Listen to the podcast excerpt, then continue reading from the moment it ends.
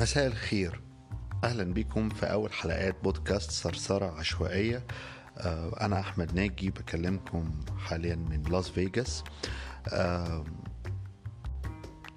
ثرثرة عشوائية هيكون أول بودكاست آه، عن الكتب المزيكا الفن الفن المعاصر والقضايا الثقافية لكن بشكل خاص مخصص للكبار فقط. بكرر تاني مخصص للكبار. تاني مخصص للكبار فقط بكرر للمرة الثالثة مخصص للكبار فقط.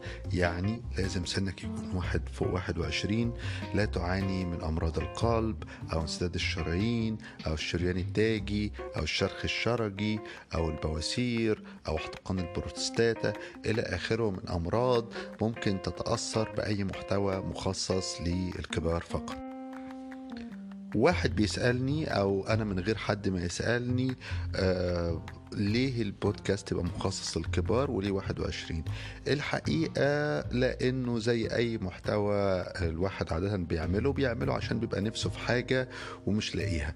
يعني رغم العدد الكبير قوي من الناس اللي بتعمل بودكاست و book YouTuber و music YouTuber وإلى آخره لكن بتلاقي أولا كذا حاجة. بتلاقي أولا إنه هم بيتحركوا كده من نقطة جاية برضو من عند أحمد خالد توفيق اللي هي فكرة إنه جعل الشباب يقرؤون. يعني هم وبيعملوا البودكاست أو اليوتيوب بمنطق إن أنا بعمل فيكم جميلة إنه إنه أنا بعلمكم وبحكي لكم عن الكتب أو كده.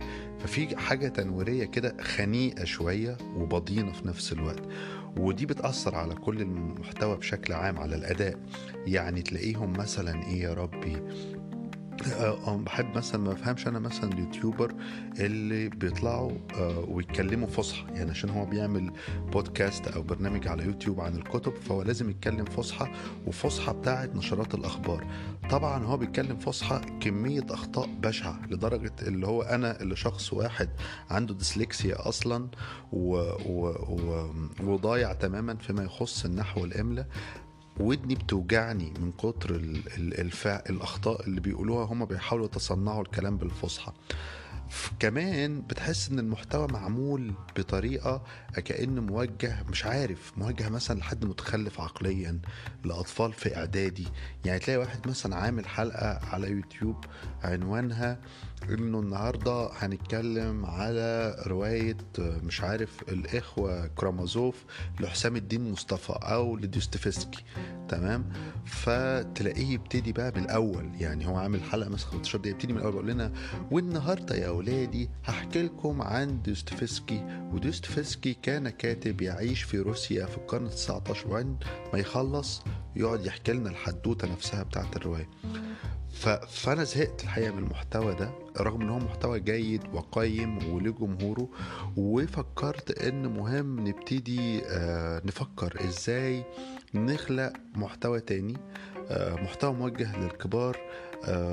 الناس فيه بتتكلم بحرية وبعيد كمان عن الغوغاء اللي ممكن تلاقيها يوتيوب اللي هو ممكن تبقى عامل حلقة بتتكلم عن موضوع مهم فتلاقي واحد دخلك في الآخر حط تعليق يا بس ما كانش لازم تقول كلمة كس أمك لا يا كس أمك أنا بقى عامل بودكاست ده مخصوص عشان أقعد أقول بقى كس أمك كس أمك كس أمك شكرا ليكم واستنونا دي الحلقة التمهيدية استنونا الحلقات الجاية.